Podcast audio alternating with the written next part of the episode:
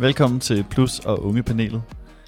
Mit navn det er Mikkel Sandal Hansen, og jeg er vært på programmet, hvor vi inviterer unge mennesker ind til at fortælle om erfaringer og oplevelser fra deres liv, og for at svare på konkrete dilemmaer, som unge kan stå i i dagens Danmark. Hvis du er ung og står med et dilemma, så skriv det til os ved at trykke på linket i beskrivelsen, eller ved at sende en mail til post.pluss.dk. I dag der skal det handle om uddannelse, og jeg har derfor inviteret tre unge mennesker i studiet, der har hvert deres perspektiv på, hvordan man vælger og hvordan man gennemgår til en uddannelse. Og øh, med os i studiet, der har vi øh, Sara Grusov Bernsen. Udtaler jeg det rigtigt? Ja, det var helt perfekt. Perfekt. Sara, du er tidligere formand for Danske Skoleelever. Du er medlem af Ligestillingsministerens ungepanel. Du er politisk aktiv i Radikal Ungdom. Og øh, så har du deltaget i DM i debat. Ja, og tak for invitationen. Selvfølgelig. Så har vi øh, Adam. Adam, du er en engageret gymnasieelev. Du læser på dit øh, tredje år på HTX på H.C. Ørsted Gymnasium i Lyngby. Ja, præcis. Mm. Du er aktiv i Coding Pirates, du øh, barsler med dit eget startup, og så ved jeg, at du har rimelig mange holdninger til øh, den måde, man ligesom und- tilrettelægger, gennemfører undervisning på. Ja. Øhm, men du har også nogle, nogle holdninger til den måde, unge ligesom øh, bruger deres tid på at passe ind på sociale medier, frem for at fokusere på måske at træffe nogle lidt mere aktive beslutninger i deres liv. Ja, ja. Det er spot on. Elias, øh, du er formand for Dansk Metal Ungdom i Odense. Du er i lærer som industritekniker, og øh, du arbejder lige nu med at, lave øh, støbeværktøj. Du mener, at vi i dag er måske en lille smule for snæversynet i den måde, vi uddanner unge mennesker på, og at øh, vi også har lidt en tendens i vores samfund til at se ned på de tekniske uddannelser, øh, som jo ifølge dig giver unge mennesker noget ryggrad, som vi måske også godt kunne få noget god nytte ud af. Så jeg glæder mig til at høre, hvad du også har på hjertet. Det skal nok blive en rigtig interessant diskussion. Vi har tre sådan ret forskellige holdninger og tilgang, så, øh, så det lægger vi ud med. Adam, hvordan, øh, hvordan oplever du i dag, at øh, sociale medier påvirker øh, unges øh, valg og gennemførelse af uddannelser? Ja, altså f- først og fremmest så er det helt trivielle, det er, at deres hvad hedder det, indtjeningsgrundlag er opmærksomheden. Altså de sociale medier. Præcis. Øhm, og det er jo den, der ligesom er kamp imod fra uddannelsesstederne. De vil også gerne have opmærksomheden. Øh, og så er det ligesom med at, at presse på igennem de forskellige aktive elevudvalg, hvordan at vi kan presse øh, uddannelsessystemerne hen imod et sted, hvor de kan konkurrere effektivt mod de her øh, ja, tech-giganter. Øh, det, altså sådan, det er det, jeg bruger min tid på, og det er det, jeg prøver rigtig meget at, at presse hen imod. Men jeg tror, at det, som der er allerfarligst, det er, at mange unge kan gå hen og blive passive øh, i deres eget liv, fordi vi ligesom får fyldt så meget på, uden at gøre særlig meget. Altså, der er så meget stimuli, at ens hjerne bliver udsat for, Mm. øh, uden at du rigtig selv behøver at gøre særlig meget. Hvorfor, er det, hvorfor er det et problem, at der er så meget stimuli? Fordi at det er, det er først og fremmest, det er ligesom, at det er en, en kamp mod et, en kunstig intelligens computer, der sidder på en server på den anden side, og så er det menneskets altså hjerne og, og evolution på den anden. Mm. Og, og den, det, altså sandsynligheden for, at, at med den menneskelige hjerne vinder den kamp, øh, er, er, sådan også tydeligt, at det, det ikke går særlig godt. Fordi at vi har en masse, hvad hedder det, ensomhedsstatistikker. Jeg tror World Health Organization sagde, det var 300 millioner, som der føler sig ensomme. Op. Ja, og det er jo, vi lever i en tid, hvor vi burde være så connected og, og så glade som muligt, fordi al den her teknologi er her. Det skulle ikke så godt. Nej. Hvordan Og det- oplever du det sådan i, øh, i hverdagen ude på øh, Ja. gymnasiet? Jamen altså, det, det, jeg tror, jeg er ikke den eneste, som der kan skrive mig på, at folk de sidder på Facebook, øh, når læreren snakker, og altså om det er Tetris, man stadigvæk spiller, eller altså sådan, hvad end det er. Hearthstone er ret populært, ved jeg. Mm. øh, det, er jo, det er jo det er tydeligt, hvordan det påvirker, og, og folk er fraværende. Og der er ligesom ikke nogen regler i forhold til, okay, der er nogle steder, hvor de siger, nu lukker vi lige computeren ned, men langt de fleste lærere, de går ikke. Altså sådan, det er ikke noget, som de måske egentlig indser, hvor stort et problem det er. Fordi jeg tror, at mange kunne være meget mere engageret, hvis det var, at de lige fik at vide, hey, eller lige fik hjælp. Fordi at det er jo, det kører på et helt ubevidst plan, det her, de, de taber ind til. Mm. Øh, det er det, de kalder for persuasive technology. Tak. Jo. Tak, Adam. Det skal vi nok få lov til at grave lidt mere i. Øh, så vil jeg gerne give øh, ordet videre til dig, Sara, fordi du har jo øh, øh, for, det er godt nok lidt tid siden, mm. men, men du har brugt rigtig meget energi på at være formand for Danske Skoleelever. Og øh, jeg kunne egentlig godt tænke mig at spørge dig sådan, hvad er dine oplevelser af den danske folkeskole? Hvilket jo er et meget overordnet spørgsmål. Mm. Øhm, men det, jeg egentlig er interesseret i at høre fra dig, det er, oplever du, at den skaber altså, de rette rammer for, for børn og unges øh, uddannelse og udvikling? Dannelse måske, kan man også spørge om. Mm. Altså, jeg vil jo starte med at sige, at jeg synes, at vi har verdens bedste folkeskole. Og så kan man jo spørge sig selv, om det er godt nok.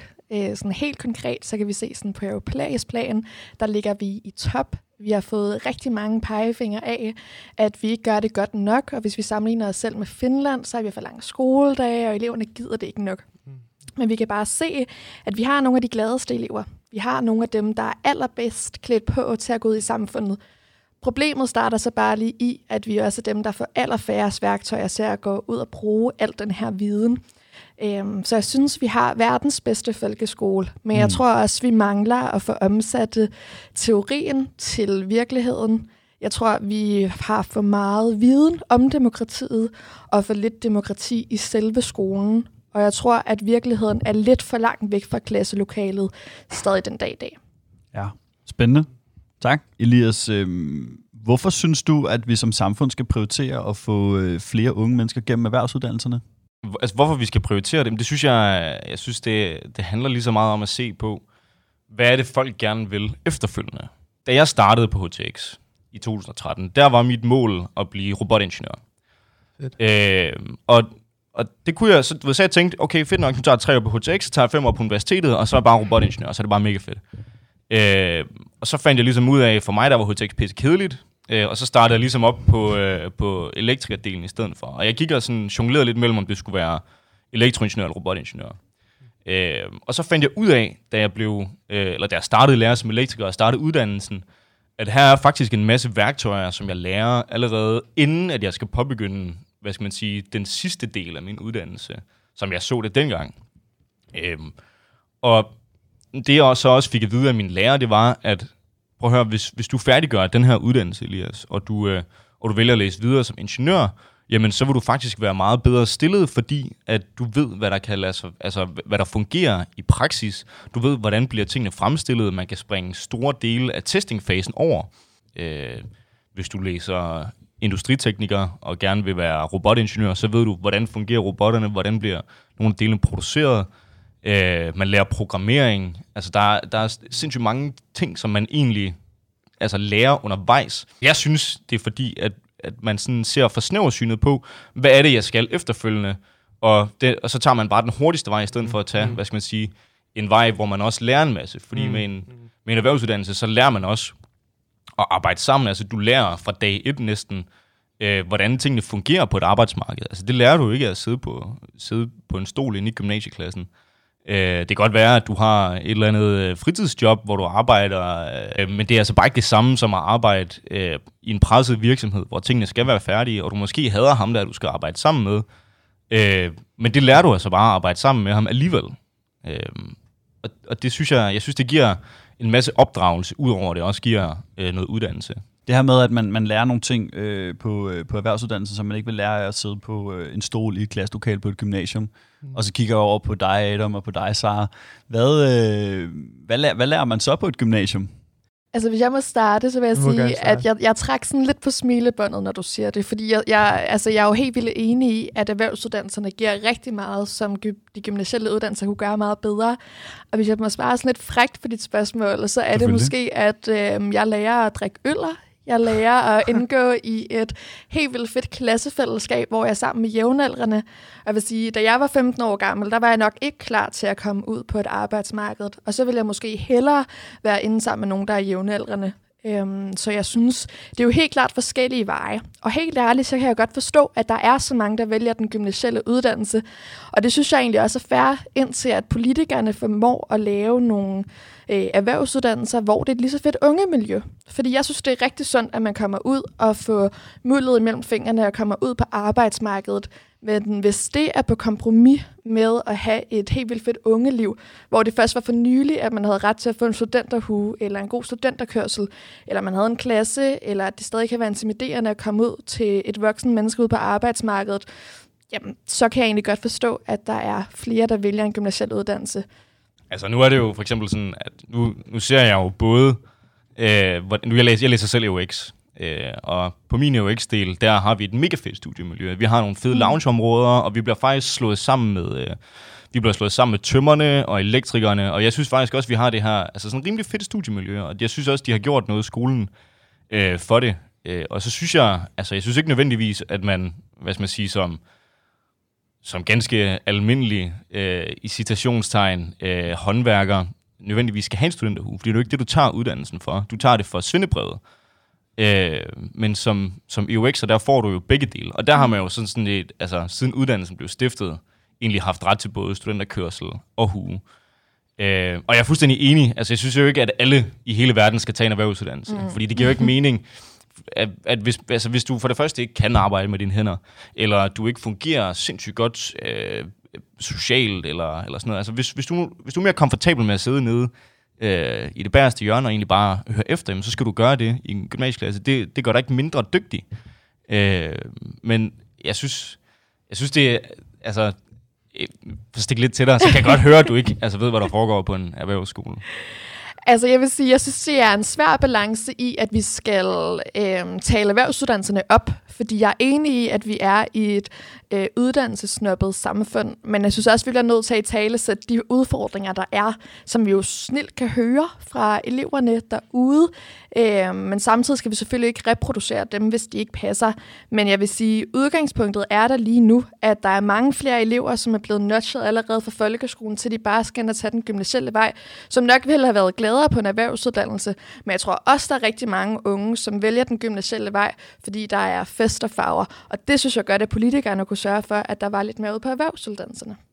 Interessant. Nu begynder vi at komme lidt, øh, lidt ned i uh, materien her, der begynder at være lidt, uh, lidt krusninger på overfladen. Det kan vi godt lide. Uh, jeg sidder sådan og kigger en lille smule over på dig, Adam, ja. uh, fordi uh, når jeg hører Sara sige det her med, men det er sgu ikke sikkert, at man, når man står der som 15-årig, at man føler sig klar til at og, og ligesom træffe et ret stort valg, jo, som det jo er. Jamen, vil jeg være, øh, vil jeg, vil jeg være elektriker, eller tømrer, eller mekaniker, eller industritekniker. Øh, det er jo et ret stort valg, man skal træffe der, når man står som, fem, som 15-årig, og det er ikke sikkert, at man, man ved det. Så, så jeg oplever lidt, at, at mange af dem, der tager på gymnasiet, det er måske så nogle af dem, der ikke rigtig helt har besluttet sig for, hvad de vil. Mm. Mm. Øh, og som måske er mere i tvivl om, hvad den rigtige vej er for dem. Ja, ja, ja altså... Det, hvad tænker du om det, Adam? Ja, altså, jeg har jo skiftet fra Aarhøj Gymnasium, som var et STX, til så en højere teknisk øh, uddannelse, øh, HTX, hos Ørsted Lyngby. Og jeg vil give dig ret i, og altså nok også tror jeg, vi kan være enige om, at 9. klasse og folkeskolen bør gøre noget mere ud af, at man kan komme ud og så mærke stemningen på forskellige uddannelsessteder. Altså, hvordan er det at være, hvordan er miljøet på en erhvervsuddannelse?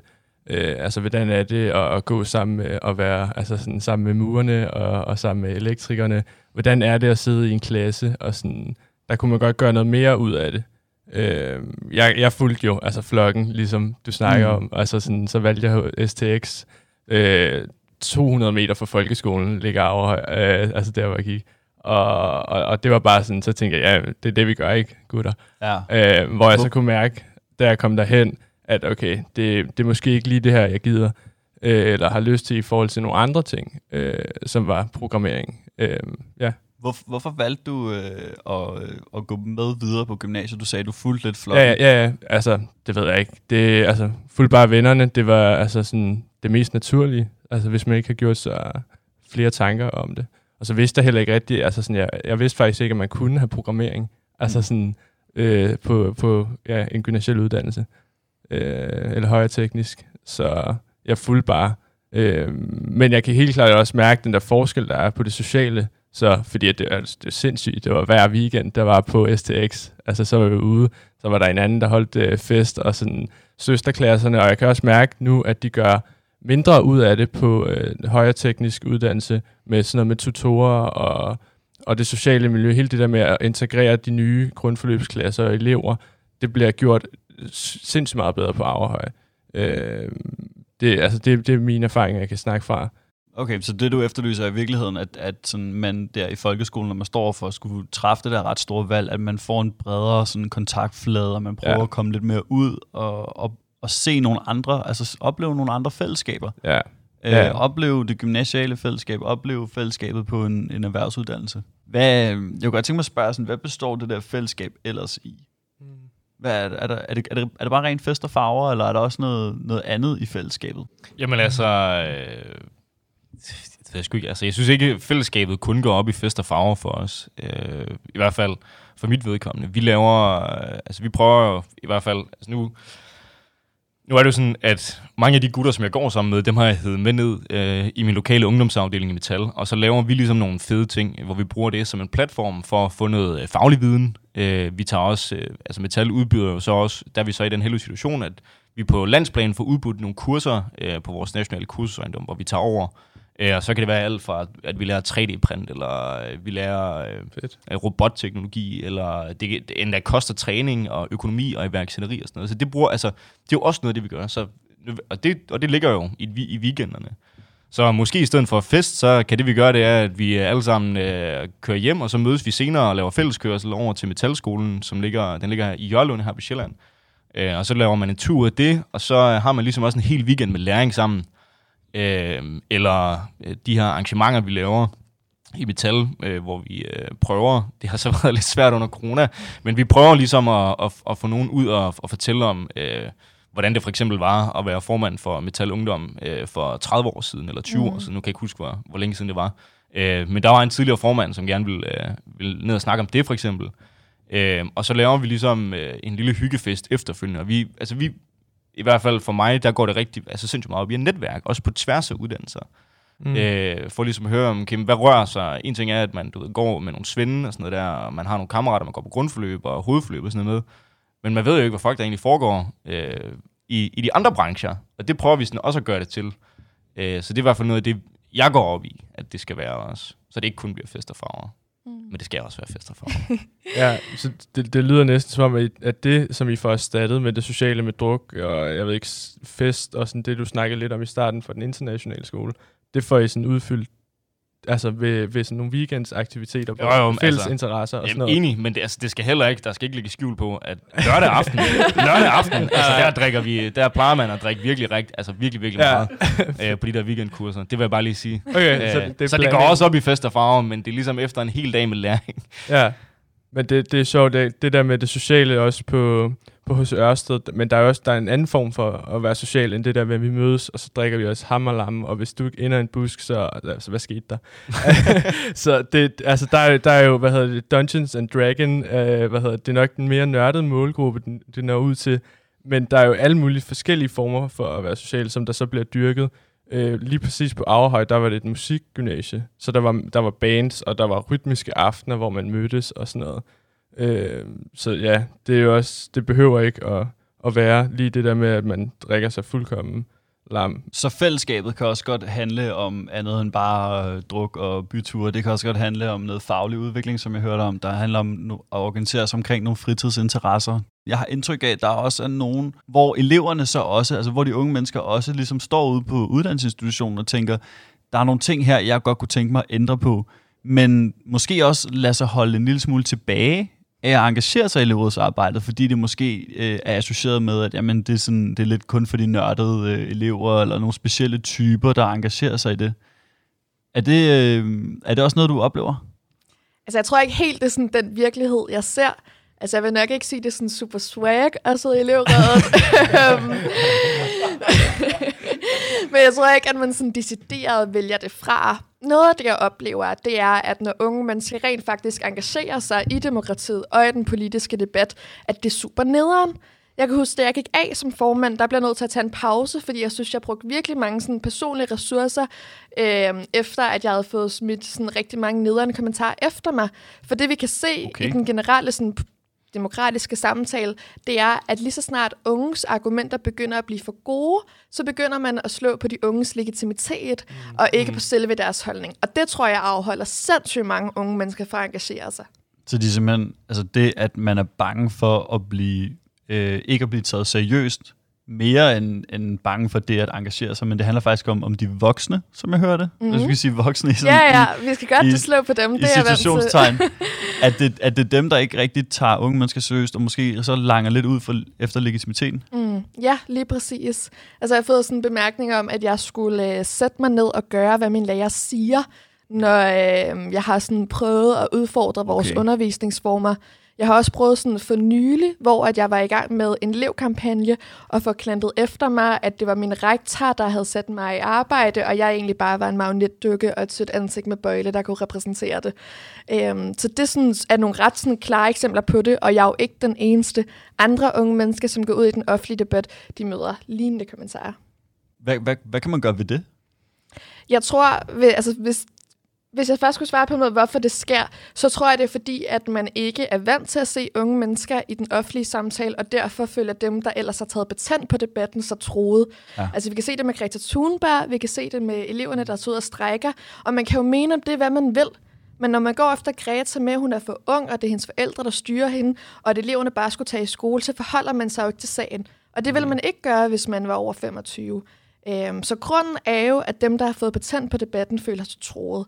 Og hvis vi så skulle løse den grund, så er det jo så, at vi bliver nødt til at stå i sådan, kommer der den meget venstreorienterede, men sådan unge solidaritet, og så gå ud i kampen sammen. For jo mere, at man, jo mere sådan spal, altså jo flere spalter man tager i debatsessionerne, øh, jo mere øh, tror jeg, at folk bliver vant til det, og jo mere håber jeg, at man forholder sig til de unges argumenter, og ikke så, mange deres, øh, så meget deres sådan, år på livskontoren.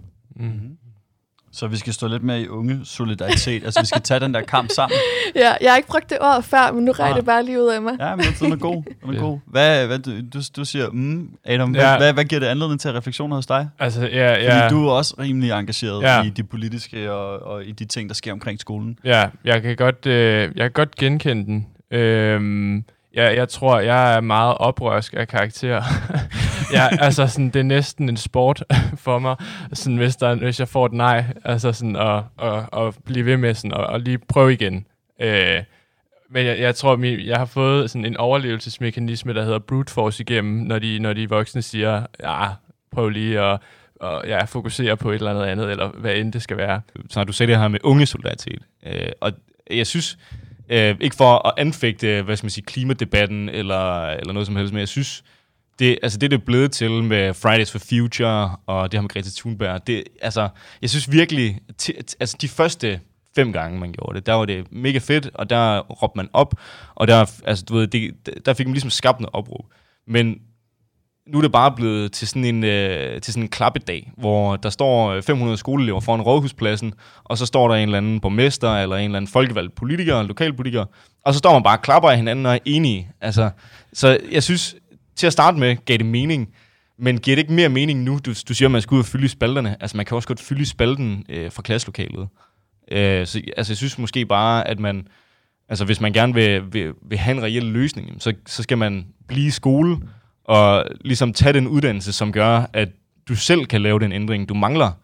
Øh, jeg ved, altså med far for at lyde som nogle af de der gamle røvhuller, som, som du helt sikkert anfægter, øh, så, så synes jeg, det gav mening til at starte med, men jeg synes, at det er, er gået hen bare og blevet sådan noget, nu står vi lige og klapper af hinanden, og vi er enige om, der skal ske noget, og så sker der ikke rigtig mere. Altså, mm. jeg, synes, jeg synes, man burde fylde hjem fra, klasse, altså fra klasseværelset. Men nu var det jo bare et eksempel ud af mange. Vi kan se, at Morten Messerschmidt mener, at man slet ikke skal udtale sig, hvis man er under 18 år gammel. Vi ser, at Fridays for Future får at vide, at de ikke må engagere sig, fordi de går i skole. Vi ser, at Eløte studenterbevægelsen bliver myndet for at være i lommen på politikerne. Så man kan jo mene om det, hvad man vil, men det er en generel sådan, struktur, vi har lavet, hvor vi ikke giver dem lov til at komme til ord, fordi de er unge. At de så vælger øh, ikke at gå i skole, det kan man jo mene om, hvad man vil. Men altså, jeg håber, at vi er enige om, at selvom de er under 18, at de stadig kan få lov til at råbe lidt højt. Fuldstændig enig. Altså, det er ikke det, jeg anfægter, men jeg siger bare, kunne man ikke også godt altså, råbe højt fra klasselokalet? Jeg, jeg tror, vi kunne være meget, meget enige på en måde. Jeg, jeg kunne godt være bange for, at det går hen og bliver sådan mere trend og sådan, okay, det er noget, vi gør, det er sådan fællesskab fra, og, og sådan, hvor det egentlig, man glemmer formålet med, at hey, vi skal, vi skal, der er en ændring her, der skal ske.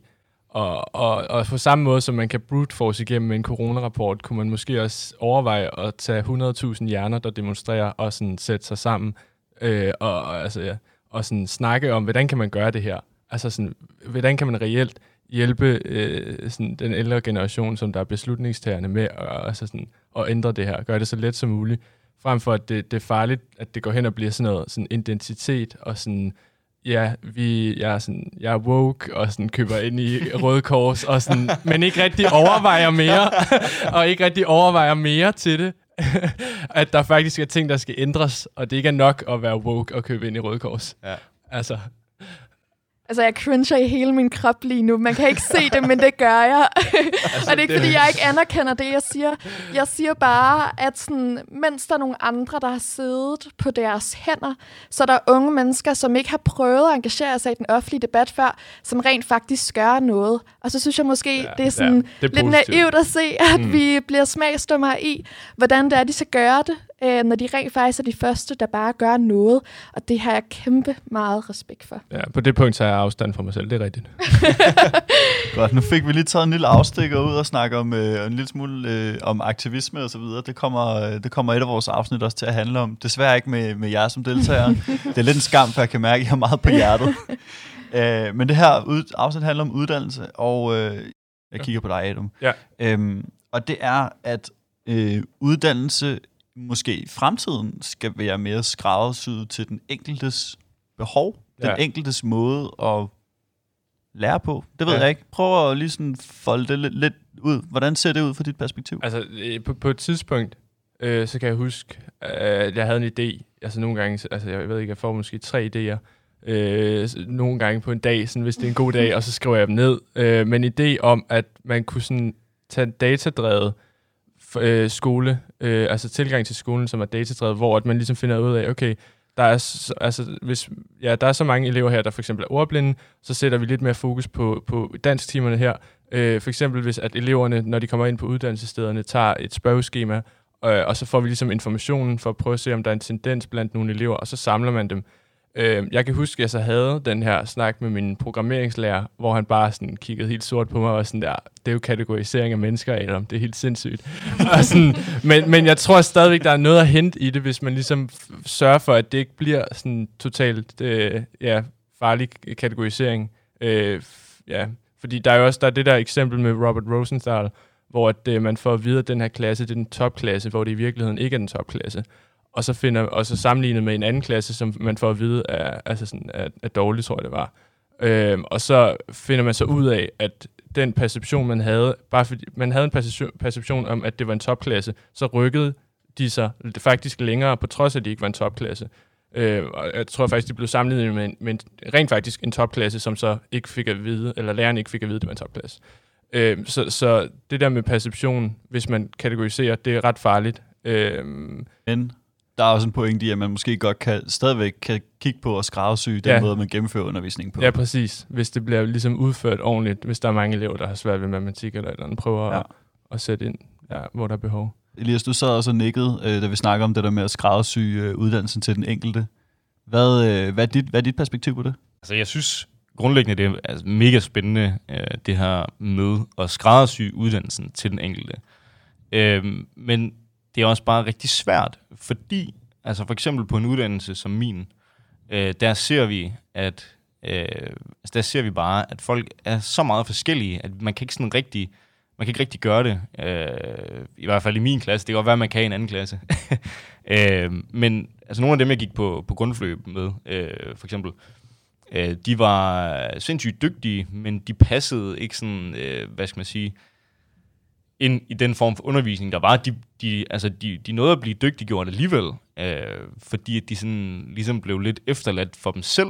Øh, og der, der, var vi så, der, var, der var de så heldige, at det var nogle mennesker, som ligesom kunne tage, øh, hvad skal man sige, tage ansvar, tage, altså tage, tage opgaven seriøst. Øh, hvor, altså hvorimod, at hvis man nu havde sagt, der er den her model, hvor vi kan hjælpe alle sammen, så er der måske nogen, der får mega lidt ud af den, og nogen, der får meget mere ud af det. Så jeg tror, altså, det er en svær balancegang, og jeg, altså, jeg har jo sgu ikke løsning, men jeg tror, at man bliver nødt til sådan hele tiden at individualisere, øh, altså, hvordan er det, vi skal gennemføre den her undervisning, og, og så se på klassen hele tiden. Mm, mm. Øh, fordi når der så kommer en ny klasse ind, jamen, så kan man jo ikke bruge den gamle metode nødvendigvis, og jeg ja. tror, jeg tror, altså det er en fed idé, men jeg tror også bare, den er rigtig tung, øh, ja. fordi man hele tiden skal, skal ind og evaluere, hvad, hvad fungerer, hvad fungerer ikke. Ja, ja. Men, men det er også der, hvor, hvor du siger, at, at du sagde, at de var ikke så forskellige, eller de var meget forskellige fra hinanden. Ja. Hvor at hvis man tager, altså sådan, øh, og, og, og ligesom prøver at få hævet noget data ud. Det er jo ligesom, vi sidder i det her lokale lige nu, og der er en masse, en masse data rundt omkring, altså Google Tracker os, og, og så en masse ting, som vi, så vi slet ikke kan se, altså sådan informationer, som vi ikke kan se med det blotte øje, hvor at hvis man, hvis man prøver og, og, og så rent faktisk tage nogle personlighedstest, altså blande noget psykologi med noget, med noget øh, teknologi, og så prøve at finde ud af, okay, hvor er det tendenserne er, hvordan kan vi gøre det, og så skal jeg hele tiden have det der metaperspektiv med, at det skal være etisk. Øh, for det kan godt være svært at sådan prøve at finde ud af, hvor er det egentlig henne, øh, vi kan effektivisere med det blotte øje, øh, tror jeg. Men det, det er rigtigt, det der du siger med, at det, det kommer til at koste, og det er tungt. Nu har vi snakket øh, lidt sådan i øh, vidt og bredt omkring uddannelse, omkring jeres perspektiver på uddannelse. Vi har talt om øh, unge solidaritet, hvordan står man sammen med fællesskab, og vi har talt om øh, at skræddersy øh, uddannelserne mere til den, til den enkelte. Vi har talt lidt mere om, hvad, hvad, giver, de, øh, hvad giver de erhvervsuddannelserne, som, øh, som de andre øh, mere gymnasiale uddannelser ikke giver. Og øh, det synes jeg har været rigtig spændende at høre jeres perspektiver på. Jeg har også taget nogle dilemmaer med, som jeg rigtig godt kunne tænke mig at høre, hvad I synes om. Og øh, jeg har skrevet dilemmaerne ned, og jeg læser dem nu højt for jer. Og øh, vi starter med det første. Overskriften for det her dilemma, det er, brug nu det høje snit fornuftigt. Og I kan formentlig allerede gætte på, hvad det her det handler om. Jeg står med mit eksamensbevis fra gymnasiet, og jeg har fået et højt snit på over 11. Mine forældre, mine venner og mine klassekammerater er alle sammen imponeret, og de ønsker mig tillykke med det flotte gennemsnit. De spørger, hvad jeg gerne vil bruge det til, men jeg ved det faktisk ikke rigtigt selv. Egentlig vil jeg bare gerne tage en pause, rejse ud i verden, øh, se verden, tage på højskole eller bare prøve noget helt andet. Jeg har egentlig altid været interesseret i undervisning og har længe drømt om at blive folkeskolelærer. Men jeg kan godt mærke, at når jeg fortæller mine venner og min familie om den idé, så er det som om, at de bliver skuffet over, at jeg ikke bruger mit høje snit til noget bedre. Hvad skal jeg gøre? Skal jeg tage en pause fra det hele? Skal jeg søge ind på medicin på KU eller IB på CBS og bruge mit snit til noget? Eller skal jeg følge min drøm om at blive folkeskolelærer? Hvad er jeres holdning til det? Hvad skal man gøre, hvis man står der med et højt snit på over 11, men ikke rigtig ved, hvad man skal gøre? Skal man bruge snittet og gøre, som ens forældre siger, eller er der en, er der en anden vej? Altså, jeg kommer, jeg kommer med det samme til at tænke på, øh, på min rigtig gode kammerat, øh, Karl Emil.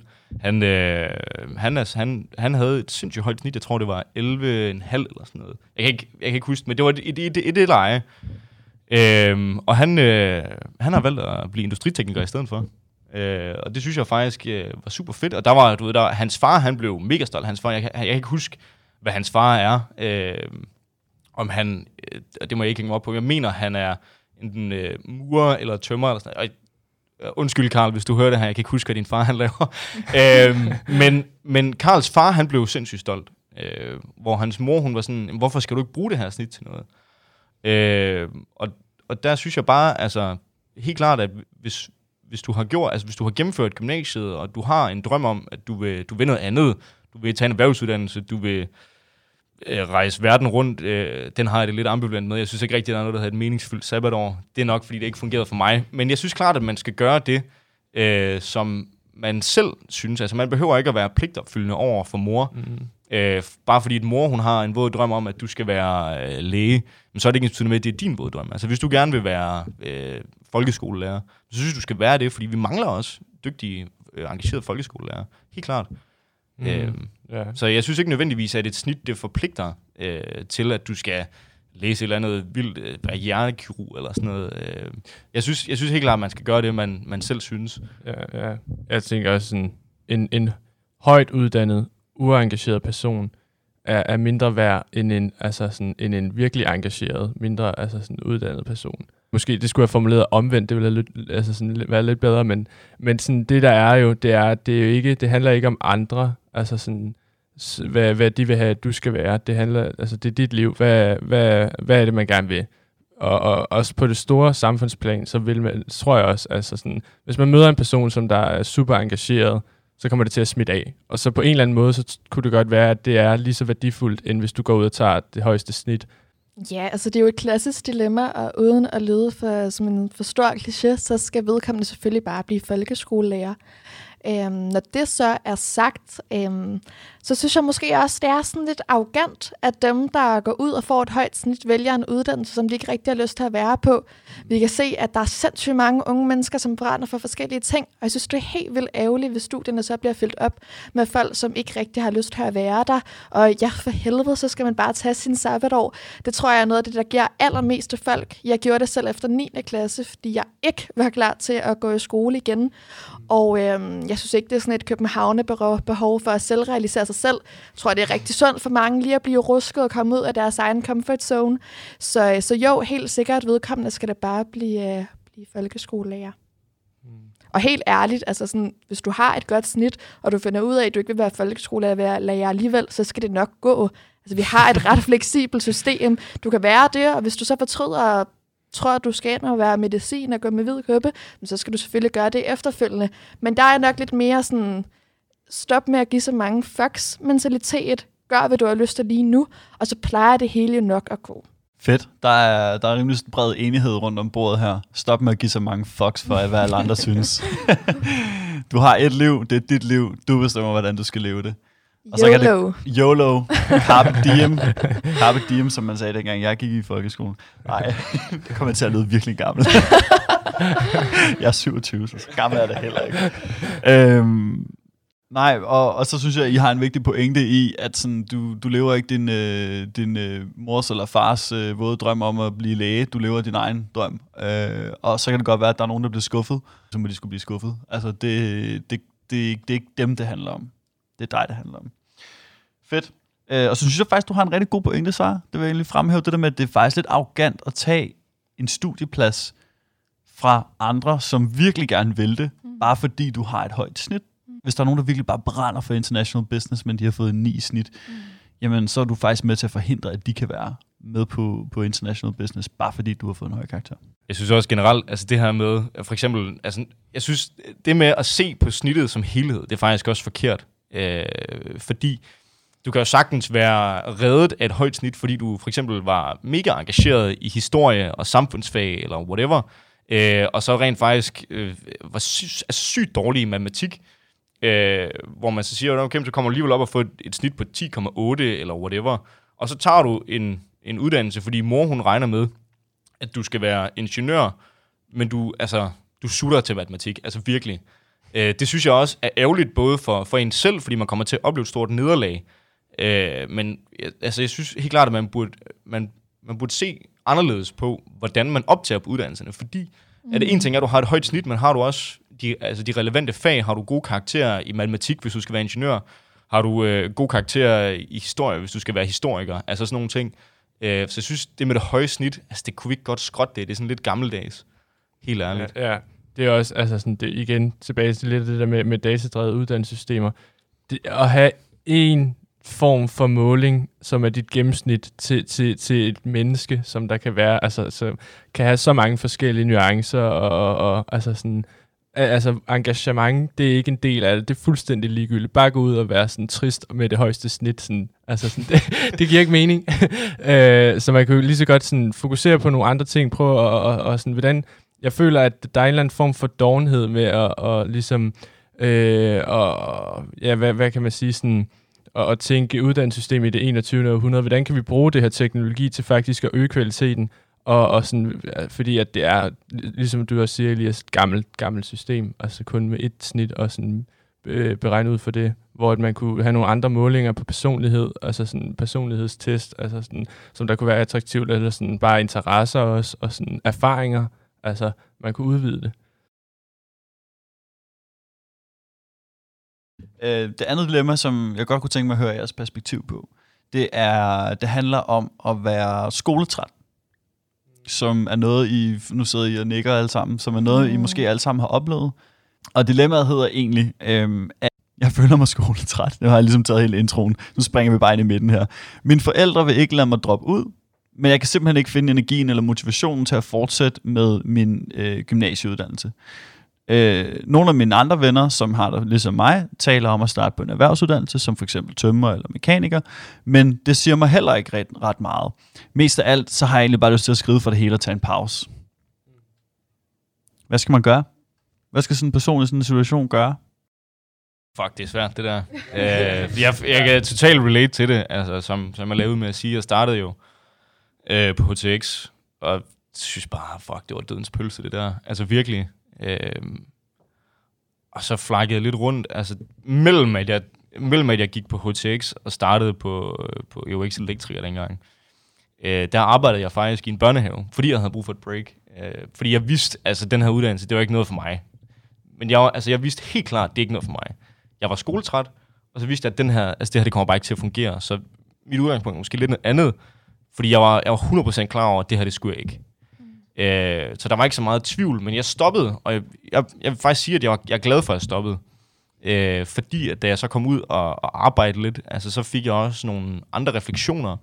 Øh, jeg mødte nogen, som øh, ligesom var uddannet for længe siden, og ja, det var så min kollega i den her børnehave, ikke? Øh, og så, så, så udviklede jeg mig sådan ligesom løbende. Noget, noget af det, som, som jeg ofte gør, hvis jeg skal tage en beslutning, det er, at øh, altså hvis jeg er meget i tvivl, så tager jeg et stykke papir øh, og river det over i to, og så skriver jeg den ene ting på det ene stykke papir, og den anden ting på det andet stykke papir. Øh, og så øh, lægger jeg det ned i en hat, eller en sæk, eller et eller andet, og så, øh, så trækker jeg sådan rent tilfældigt. Og i det sekund, at du har trukket den her, så ved du, enten hvis du er i tvivl, altså så aner du det ikke, men hvis i sekundet du trækker og lige skal tage åben den, så håber du lidt på, at det er den ene eller den anden. Ja. Og den du så håber på, det er, den vil jeg så gå med. Det, det er sindssygt smart, det, der. det er meget interessant. Det, jeg har brugt den øh, rigtig meget i mit personlige liv. Skal jeg tage til den her ting, eller skal jeg gøre det her, eller det her? Øh, skal jeg droppe ud af min uddannelse? Øh, Altså sådan nogle det, ting det, har, har ja, jeg taget fat Det er mega interessant, fordi i det sekund, så når du ikke at, at, at rationalisere alle mulige ting med, og den her person vil synes det her, og uddannelsessystemet vil synes det her, og altså sådan, det er bare, det er din mavefornemmelse og, og dit første sådan følelsesmæssige indtryk. Ja. Og det, det, det, det er meget interessant. Det, den vil jeg bruge. Mm. jeg tror, jeg vil sige, at sådan, mit første råd vil være, ikke at lytte på mig. Øhm. Fuldkommen afstand. ja. Men jeg vil alligevel lige sige, at øh, da jeg gik i folkeskole, der tog jeg et sabbatår efter 9. klasse, fordi jeg simpelthen var blevet så skoletræt. Øhm, og grunden til, at man så ikke skal lytte til mig, det er, fordi jeg synes, at vi i Danmark er alt for dårlige til at gribe dem, som bliver efterladt på barongen. Ja. Og jeg synes, at uddannelserne er et rigtig godt sikkerhedsnet for unge, for ligesom at komme i gang. Og jeg kunne godt være bange for, at det er også det, vi kan se i tallene, at når du først er ude af systemet, så er det rigtig svært at komme op igen. Ja, ja. Når jeg alligevel så har lyst til at fortælle det, så er det fordi, at øh, jeg synes også, det er sundt, at hvis man ikke har lyst til at være et sted, at du lige kommer ud i en tænkeboks. Jeg brugte mit eget år på at lave politik og på at rejse og prøve at lave ting, som jeg synes rigtig godt om. Og det hjalp mig ligesom med at komme i gang med igen. Men jeg vil alligevel sige, selvom jeg er helt vildt meget tiltro til andre unge mennesker, at der ligger et rigtig godt sikkerhedsnet i at være i gang med en uddannelse. Mm. Øhm, og så kan man lave Elias' fine papirmetode, mens man stadig går på gymnasiet, til så at finde ud af, hvad du gerne vil efter. Ja, ja, ja jeg synes, det, jeg er helt enig med det der med, at øh, uddannelsessystemet kunne godt være bedre til at gribe øh, folk. Men jeg tror også, det, det, det er ligesom sådan en mangel på, ja, på sådan lidt mere menneskelig indsigt, og man bruger ressourcen på en lidt anden måde i uddannelsessystemet. Øh, fordi at vi prøver ligesom at håndtere en masse forskellige mennesker, der kommer fra forskellige sociale baggrunde og, og familier, og, og nogen, som måske har, hvad hedder det, ikke så meget, øh, ja, hvad kan man sige, de, fundamentet er mindre stærkt fra en familie til en anden, hvor så kan sandsynligheden for, at den person måske dropper ud, eller øh, kan mærke burnout, eller sådan bliver forvirret, den kan være højere, hvor der mangler ligesom, hvordan kan man sådan udvikle, hvordan kan man udvikle øh, de, eleverne som mennesker på samme tid med, at man gør dem, altså det, det handler jo om dannelse, og man kan jo ikke danne på fagligt øh, grundlag, hvis du ikke har også dannelse som menneske. Fordi hvis du ikke har dannelse som menneske, så kan du jo ikke bære det, som der er i den akademiske verden, øh, fordi det er det, det kræver. Så det er sådan, hvordan kan man, ja, hvordan kan man tænke mere sådan, på, altså sådan, ja, på mennesket. Og sådan. Altså, jeg tror generelt på, det er sådan lidt øh, en spiel, jeg har, at øh, så, på samme måde som en ingeniør bruger matematik til at kunne forstå en maskine, så burde vi alle bruge psykologi for at kunne forstå os selv og omverdenen. Det kan også, altså det, jeg kommer fra sådan et hjem, hvor at min mor er psykolog, så jeg, jeg har den, jeg har den det jeg snakker om, som der måske mangler lidt derude. Øh, den kunne måske hænge sammen med det med datadrevet. Altså sådan igen. Men, men hvad gør man, hvis man så sidder i situationen, og man er skoletræt, og man rent faktisk ikke gider? Hvad gør man så? Ja, altså jeg har haft sådan der tidspunkter, hvor, øh, altså personligt, hvor jeg sådan, nu tager jeg lige en dag. Nu tager jeg lige en dag, hvor jeg ikke lige tager i skole, eller sådan. Hvad gør du så på sådan en dag? Altså så går jeg bare og, sådan, og så lige overvejer tingene, tænker, sådan, måske snakker med forskellige venner øh, om det, sådan lige hører, øh, og så kan det være, altså sådan, at så, så siger man, hey, prøv lige at tænke på det her og det her, fordi mange gange, så, så hjælper det også lige at forvente tingene og dreje det, mm. frem for at gå med det selv. Mm. Øh, ja, øh, men jeg tror, det er vigtigt det der med også at, at fokusere på tingene, øh, altså sådan med, at man har nogle ting uden for skolen, øh, som man ligesom kan bruge til at, ja. så man ikke bliver altså burner out. Det skal ikke alle sammen være skole. Tak. Så har du det ser ud som om, du har noget på hjertet. Ja, og det er også fordi, nu har jeg sådan øh, lydet, eller sådan øh, snakket som om, at, sådan, at, at alt skal være sådan uansvarligt. Jeg vil sige, hvis du står i den her situation, så synes jeg ikke, at man skal blive hjemme fra skole. Jeg synes heller ikke, du skal droppe ud som det første, for jeg synes også, at når du starter på en uddannelse, så er det et fællesskab, der forpligter, og jeg synes også, at man har nogle pligter, og man også lige skal hanke op i sig selv og sige, nu tager jeg i skole. Men selvfølgelig uden at negligere, at man er skoletræt, så kunne man i stedet gå til sin lærer, gå til skolens ledelse, øh, uddannelsesvejledning, søge viden på nettet først. Øh, så jeg synes først skal man lige hanke op i sig selv og huske på, at det er et fællesskab, der forpligter. Bagefter kan, så kan man søge noget viden.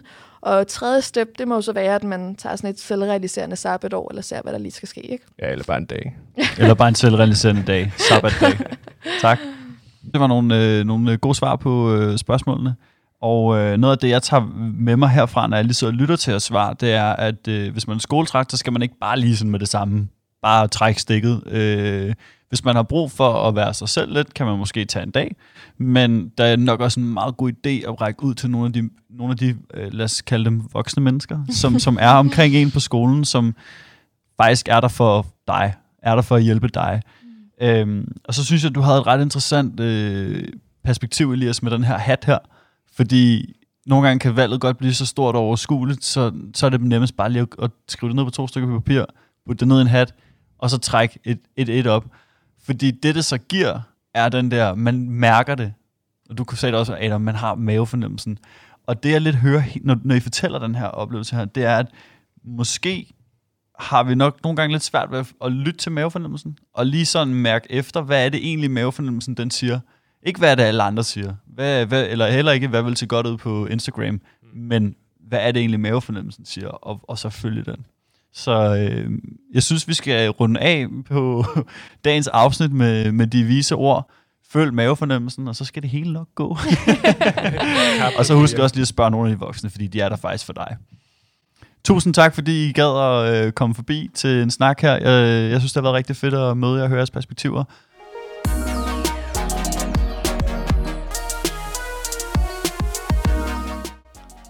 Hvis du står og har nogle dilemmaer eller nogle spørgsmål, som du godt kunne tænke dig, vi tager op i panelet, så skriv det til os ved at trykke på linket i beskrivelsen, eller send os en mail på post